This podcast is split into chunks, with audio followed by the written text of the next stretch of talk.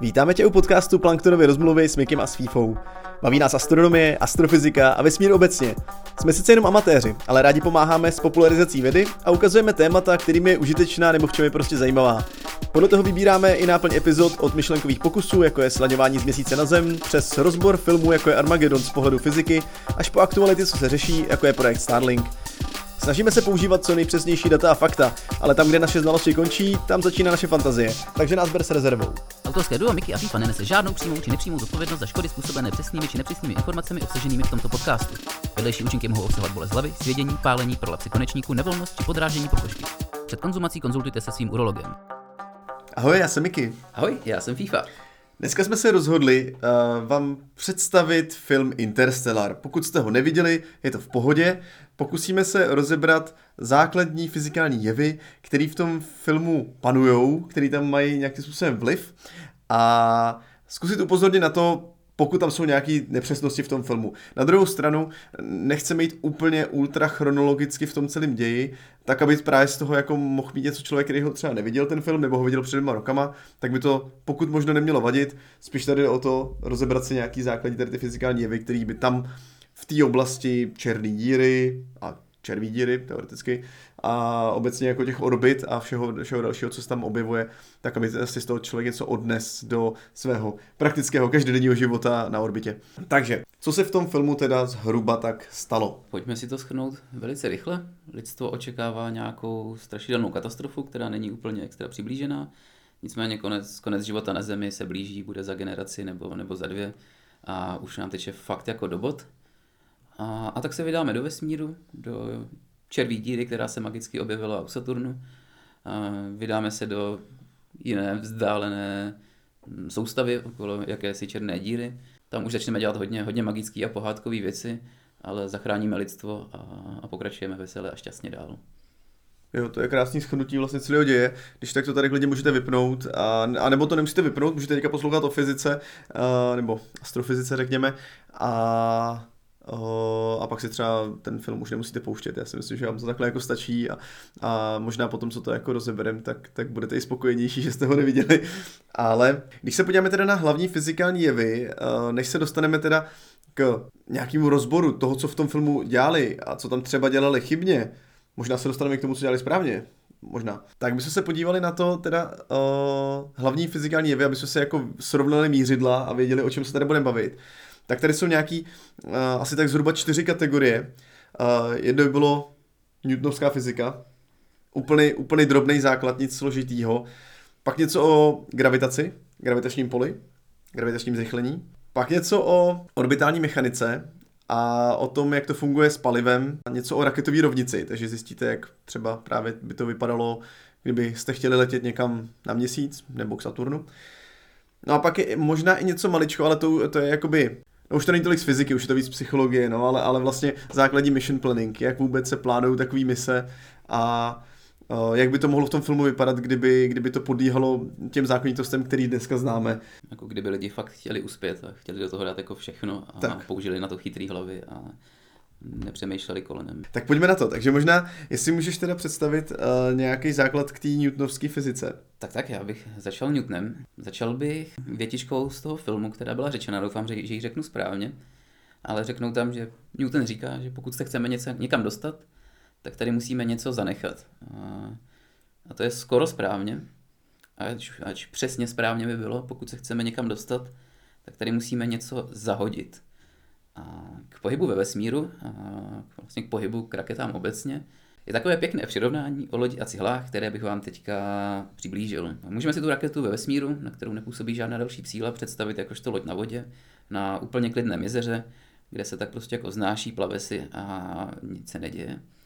No a teďka pokud my se chceme dostat ke břehu, tak nemáme, nemáme žádné, žádné pádlo, nemůžeme pádlovat o vodu, o tu vodu se nemůžeme úplně nutně opřít, ale máme na té lodi hromadu cihel, a my můžeme ty cihly házet za sebe, aby jsme pluli dopředu. Jediná věc, která je potřeba si uvědomit, je, že to, jak moc se posuneme dopředu, když tu cihlu hodíme za sebe, tak závisí na rozdílu hmotnosti té lodi s cihlama a té cihly, kterou jsme zahodili, a zároveň na rychlosti té cihly, jakou ji zahodíme. Je to, je to, je to velice jednoduché. Čím, čím těžší cihlu zahodíme, tím víc nás to, tím víc nás to odšťouchne dopředu. Čím rychleji tu cihlu zahodíme, tím víc nás to odšťouchne dopředu.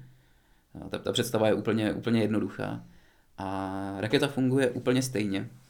Jenom prostě nezahazuje cihly, ale zahazuje, zahazuje hořící palivo, malé, malé částečky eh, oxidujícího kerosenu nebo čehokoliv jiného, co by jako palivo používalo. Prostě malý molekuly, který hodně rychle zahazuje jedním směrem, tím se odšťouchává dopředu a to je úplně všechno, čím ona se ve smíru pohybuje. Nic, nic jiného tam nemá. Prostě pokud nebude zahazovat tyhle ty částečky, pokud nebude přicházet hmotnost, tak se prostě nemá jak, jak posunout, nemá se jak odrazit. Tak, pak je teda ale právě problém, na který narážíme, že pokud já jsem na této lodi plný cihel a zahazuju cihly, tak uh, pokud jsem hodně daleko od břehu, tak potřebuji docela velké množství cihel, abych se k tomu břehu postupně dostal.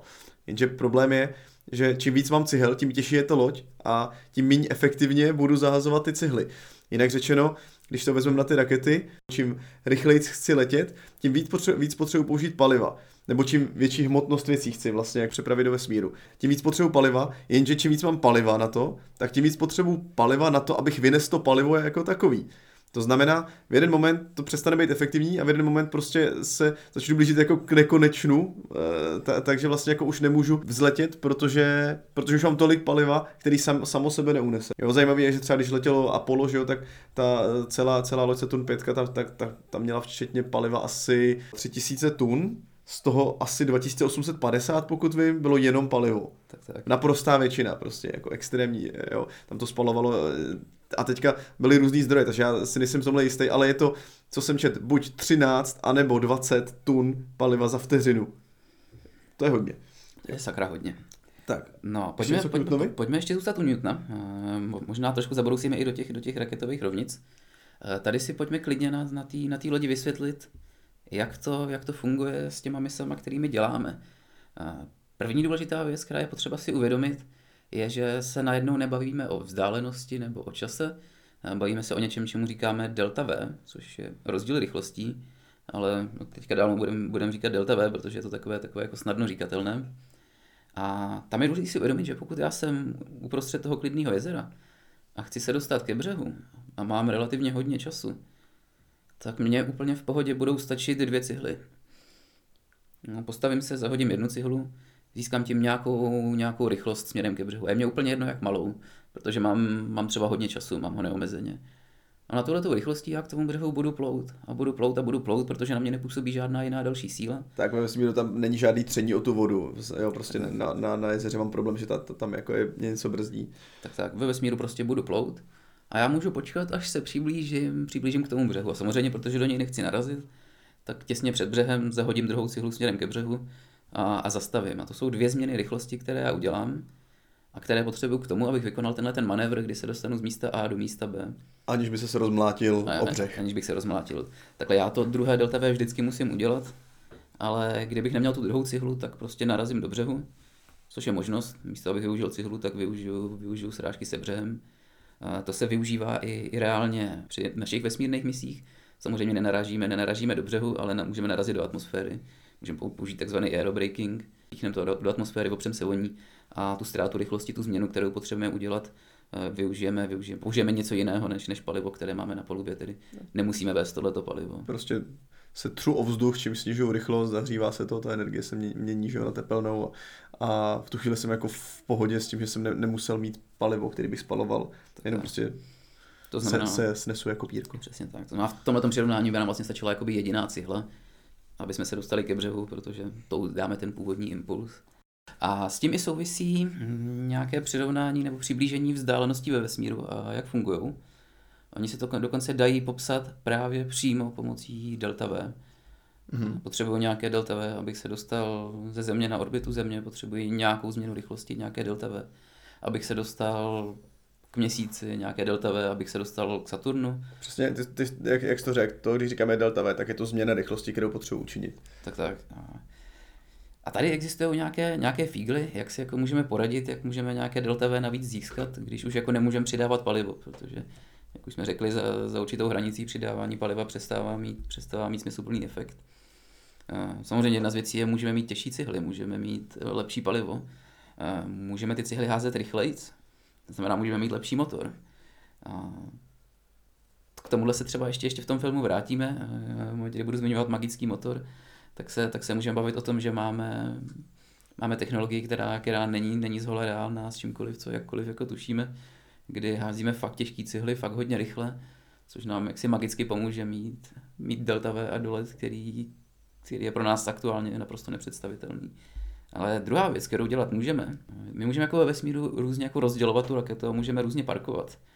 Například pokud bychom věděli, že se budeme jako vracet stejnou cestou, což znamená, že jak cestou tam, tak cestou zpátky budeme parkovat v orbitu měsíce nebo parkovat v orbitu Saturnu, a, nebo vlastně na, na kterémkoliv místě, přes které poletíme víceméně dvakrát, tak je úplně běžná praxe, že my si tam nějakou část lodi s cihlama necháme. No, že neletíme v jedné lodi s cihlama, ale za tou lodí máme další připojené lodičky s cihlama.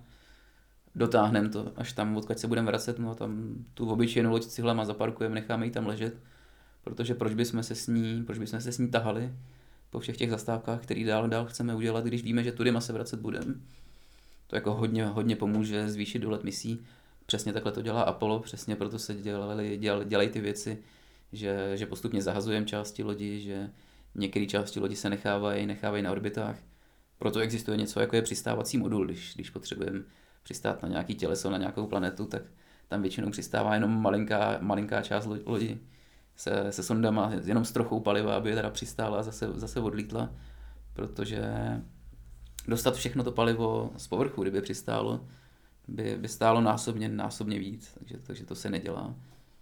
Tady nejde, že by to stálo víc jenom z hlediska jako financí, jo, nebo že by stálo víc, jako že by to stálo víc ano. peněz, jako jasně, ale, ale stálo by to víc té energie, a prostě by to bylo jako složitější až jako neproveditelnější. OK, můžeme teďka od Newtona? Takhle rovnou? Dobrý, tak máme tady druhou věc, druhou věc, kterou se krásně vyskytuje a to je gravitace, gravitační pole. Dokonce přesněji řečeno vlastně jenom časová dilatace pomocí gravitačního pole. Tady se můžeme pokusit to nějak jednoduše vysvětlit.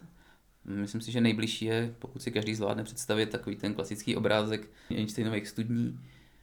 Taková ta představa, že časoprostor vesmír je jako napnutý prostěradlo, těžký předměty jsou jako, jako kuličky položený na tohle prostěradlo a oni vytvoří nějaký prohlubně. Myslím, že je to asi zdaleka hmm. nejlepší, co může, co může like použít, aby si to představil.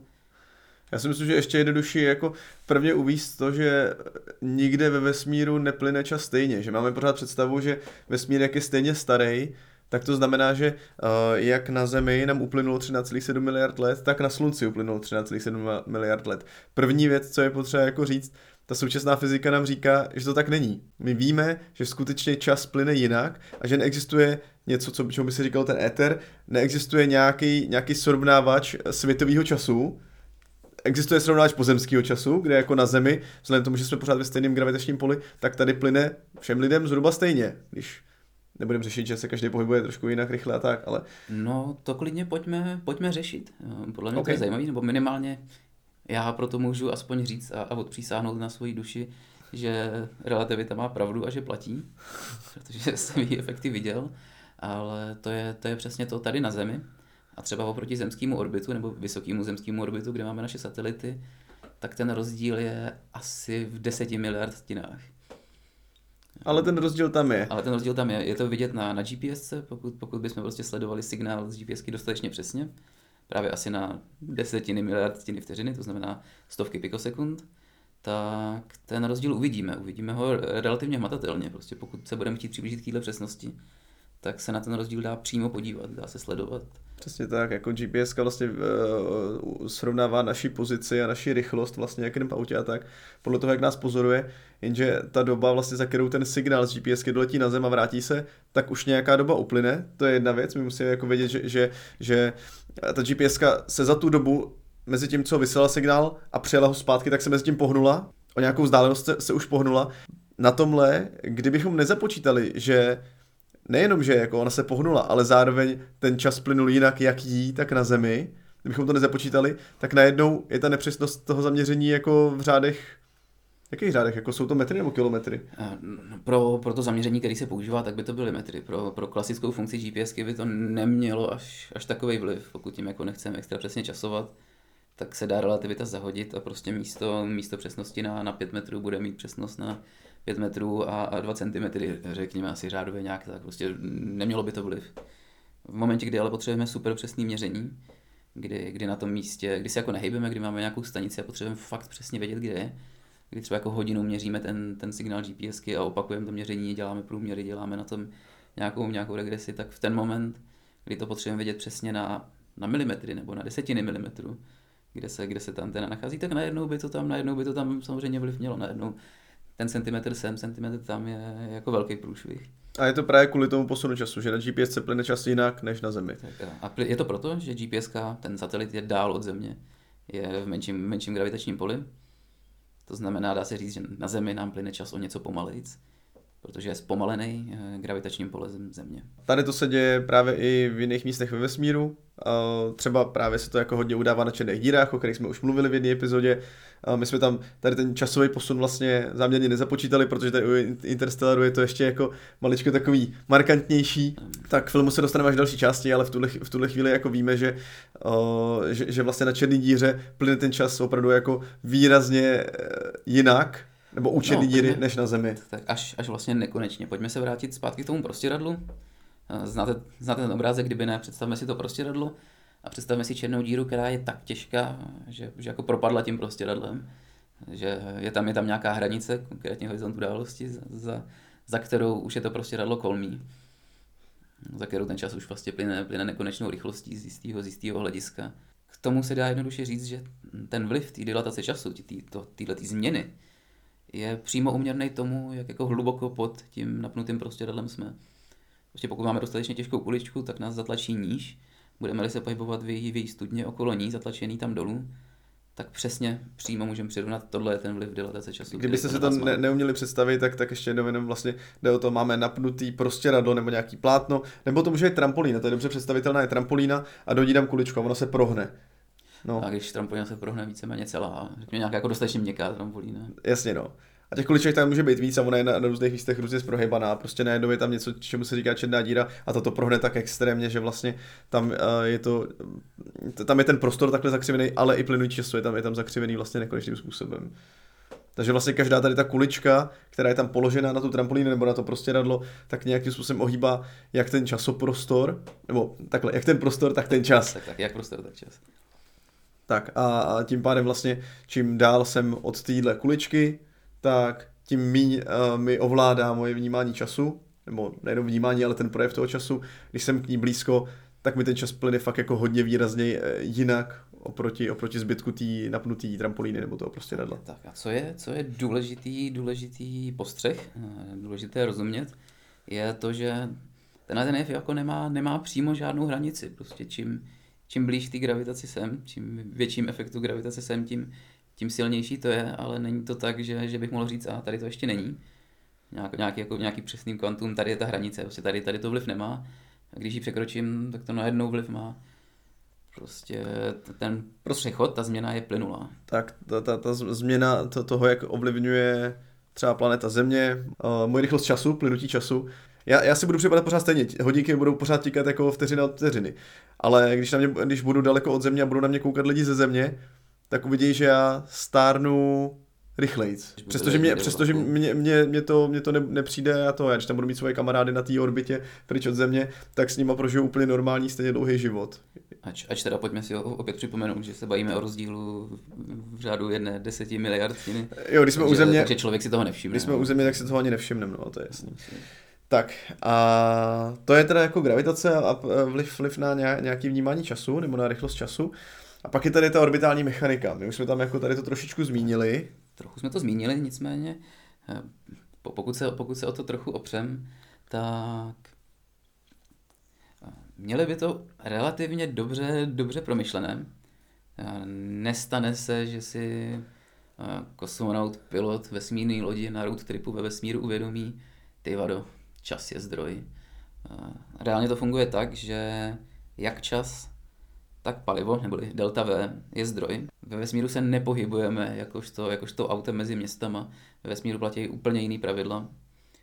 Konkrétně se tomu říká orbitální mechanika, protože se pohybujeme mezi různýma orbitama. Představme si to tak, že teďka jsme na Zemi, orbitujeme okolo Slunce. To znamená, pokud utečeme Zemi, no, odletíme na raketě pryč ze Země, tak v momentě, kdy opustíme nějaký silnější efekt Země, tak prostě najednou orbitujeme okolo Slunce. Prostě lítáme, lítáme okolo Slunce stejně tak, jak okolo něj lítala Země. A, a tohle platí dokola Jenom prostě a dokola. dál, dál od země vlastně, nebo i dál od slunce. Samozřejmě ono to není, není tak jednoduchý, protože my nelítáme v kružnicích, čili jakmile se vzdálíme od země, tak to neznamená, že vždycky budeme dál od slunce než země. Tak, záleží, kterým směrem Pravděpodobně jsme vznikne nějaká elipsa, ale Tak, tak, záleží, kterým směrem jsme opustili, opustili Zemi. pravděpodobně s- dá se říct, že v 100% vznikne elipsa. Vlastně všechno, co se dělá, tak jsou, eh, jsou to, jsou to různý manévry, které jsou relativně eh, dobře promyšlený, vypočítaný fakt chytrýma lidma a který laicky vůbec nedávají smysl.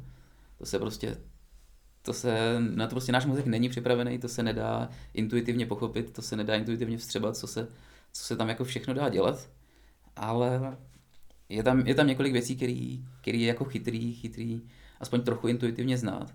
Na to bych doporučil úplně každému, kdo se o to jenom trochu zajímá, aby si zahrál Kerbal Space program. Kerbal Space program je úplně boží věc. FIFA mi to doporučil a já jsem kvůli tomu potom odkládal práci několik nocí. ne, eh, je to dobrý na prokrastinaci a na, kterou nazveme sebevzděláváním. Tak, tak. a Je to dobrý na to, aby člověk získal aspoň částečnou takovou jako intuitivní, intuitivní schopnost vnímat, jak to teda funguje s těma, s těma změnama pohybu ve vesmíru. Musíš jako uvědomit, jak, jak, jak strašně velký rozdíl je mezi tím udělat ten manévr, když ho mám vypočítaný, dělám ho v tom nejefektivnějším možném bodě. A když bych chtěl lítat jenom, jenom tak jako po, po staru, když bych chtěl lítat po, po, po Newtonovsku, po, po mým starým To- to, co bych si- na Zemi. Jo, to, co bych si představil, koukám na slunce, když se hodně, hodně dobře odzra, odrazím od země, tak abych uniknul z gravitačního pole země a nespadl, nes, nespadnul bych zpátky, tak když se podívám prostě na model, vidím tady slunce, vidím tady zemi, která kolem něj obíhá, tak se od země odrazím dostatečnou rychlostí ke slunci a spadnu až na slunce. Problém je, že tady to se v orbitální mechanice nestane, protože já se odrazím ke slunci, ale už jsem se na začátku pohyboval po orbitě, už jsem na začátku rotoval, to znamená, uh, já se budu dál posouvat do strany, i když se odrazím směrem eh, ke slunci, a tím pádem vznikne elipsa. Nevz, prostě nepoletím rovně ke slunci, tady to se nestane. Prostě netrefím slunce. Tak, netrefím slunce, prostě poletím pořád kolem něj. Jediná, jediná možnost, jak bych spadl do slunce, je, že bych se odrazil, že, že vlastně jak ta země obíhá, tak já bych se odrazil na druhou stranu uh, proti směru toho oběhu. To znamená, že já by, já, jo, země někam letí, já bych se odrazil na druhou stranu hodně rychle, tak rychle, že bych se vlastně zastavil na nulovou rychlost, což by muselo být hodně rychle. Pojďme si, pojďme si přirovnat nějaký čísla, ať máme představu, jak, jak rychlý to asi je. Mm, Celý Apollo, celý program dělal změnu rychlosti 20 km za vteřinu delta V. A- To znamená na měsíc i zpátky. Tak tak. A aby jsme jako zastavili vůči, vůči Zemi a mohli, mo, mohli se vydat směrem ke Slunci, tak bychom Vlastně potřebovali spadnout, z- kdyby. spadnout, to znamená zab- zabrzdit tu země, tak se bavíme o 30 km za vteřinu delta V. Tak to znamená, musel bych mít větší raketu, než mělo Apollo a jenom na to, abych jako zabrzdil a spadl bych ke slunci, už bych se nemohl vrátit samozřejmě. A nebo bych nezabrzdil tak moc a pak bych se vrátit mohl. To je na, na orbitálnosti skvělý, pokud bych neschořel. Ale důležitý je, kterým směrem bych tohle to musel dělat. Prostě ne, nemůžu, nemůžu tímhle, tímhle, tuhle raketou vyrazit směrem ke slunci. Musím si pohlídat, abych vyrazil pryč od země směrem, proti směru, kterým země letí. Tak, přesně tak. To je, to je vlastně jako ty základní neintuitivní věci, ale takhle víme, že to nějakým způsobem tam funguje. Uh, možná teďka k té uh, raketové nebo orbitální mechanice můžeme teďka jako taky stačilo? Taky stačilo? A jenom takový rychlej jakoby vhled do toho mission planningu. Eh, Přesně tak. Eh, Vlastně každá, každá mise vyžaduje relativně velký vstup inteligence, výpočetní kapacity a, a je připravená už jako dlouhodobě dopředu na Zemi, protože všechny ty údaje o vesmíru víme. Dá se to velice snadno předpovědět dopředu, takže všechno je velmi dobře předvídatelný, takže není potřeba, aby tam, tam letěl astronaut, zkušený pilot, eh, který tam letí na road trip a podle toho, co zjistí, co uvidí, tak se začal rozhodovat, kam teda poletí a jak tam poletí. Tohle všechno by se vědělo dopředu. Bylo by velice přesně spočítáno, kdy a jak, jak moc se má dělat který manévr. A teď jsme se tady bavili jenom o nějakých jako úplně nejzákladnějších manévrech. Tak a, to, a tady, to, tady to je potřeba tady, jako, jako zmínit, člověk si řekne, no jasně, ale pokud zachraňuju lidstvo, tak to prostě udělám jako na punk, jako, tak to prostě vyletí. Jenže problém je, že uh, některé věci na punk prostě udělat nemůžu už jenom kvůli tomu, co jsme si teďka řekli, uh, vzhledem k tomu, kolik paliva musím níst, já potřebuji přesně vědět, jakoby, uh, jestli budu mít nějaký palivo na návrat nebo případně na přesun mezi planetama. To zna- a, a, nemám jako možnost mít nějakou extrémní rezervu, jako, nebo potenciálně v nějaký vzdálený budoucnosti bych nějakou rezervu mohl mít, pokud budou úplně nový, prostě nesmyslný paliva ale, ale už jenom tady z toho důvodu já potřebuji do, dopředu dost dobře vědět, jak bude ta mise aspoň přibližně vypadat. Jako prostě nemůžu uh, letět uh, na Saturn a v půlce to uh, se rozmyslet, ne, nakonec poletím na Mars. A, to by asi tolik nevadilo, ale...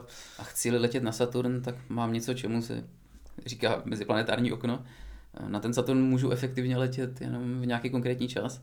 Pokud já bych věděl, že chci letět na Saturn, tak vím, že na něj poletím za pět let, a pak za 15 let, a pak za 25 let. Protože ty planety musí být mezi, eh, jako, musí být jako v relativně dobrých polohách. Vzájemně v nějakém postavení a ideálně i ostatní planety musí, musí být v nějakém postavení, protože můžu teoreticky využít jejich, jejich gravitace tak, abych se zrychlil a dostal se správným směrem. Můžu se od nich jakoby odrazit, můžu se, můžu se jima nechat, nechat katapultovat.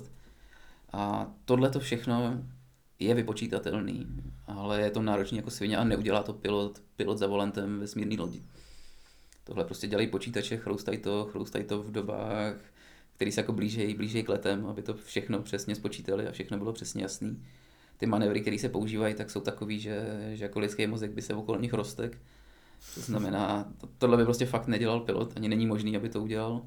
A kdyby to dělal, kdyby se letělo takhle na punk, tak se bavíme o neefektivitách, které jsou v řádu desítek, pokud nečasujeme stovek, pokud letíme relativně chytrým člověkem boku až jako tisíců, tisíckrát menších efektivit, kdyby jsme potřebovali tisíckrát větší, větší delta V, aby jsme udělali ten, aby jsme se dostali do stejného cíle na základě uh, punkových manévrů od boku, od boku pilota. Hmm. A vzhledem tomu, co víme o, o raketové rovnici, co jsme se bavili o těch, o těch cihlách, tak tisíckrát větší delta V znamená...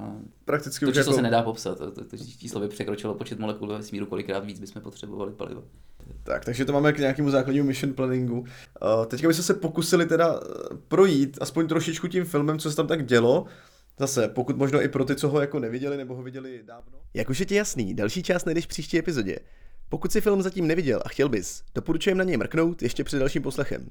A pokud Interstellar neplánuješ, určitě tě ta epizoda minimálně pobaví, dozvíš se o jevech z tohohle dílu víc dopodrobna a dozvíš se něco o tom, jak moc je fajn, že tady na Zemi máme chytrý lidi a že vesmírný mise neplánuje Hollywood.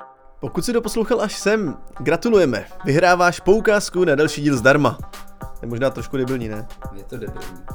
Je to tak. OK. Pokud se ti epizoda líbila, doporučuji kamarádům a sdílej ji na sítích. A kdyby se nás chtěl potkat osobně nebo zažít něco z trošku jiný naší tvorby, zaměřený na zážitky, které tě posunou v životě a poznáš u nich nové kamarády, stáhni si apku X Challenge nebo mrkni na web X Challenge a vyber si některou z akcí. V apce najdeš výzvy, které ti dokážou zpestřit každodenní život nebo ti dát náměty na víkendy. S týmem X Challenge celoročně pořádáme akce od putování po Česku přes zážitkové víkendovky, společný plnění bucket listu až postupování po Evropě. Tak se přidej, rádi tě potkáme.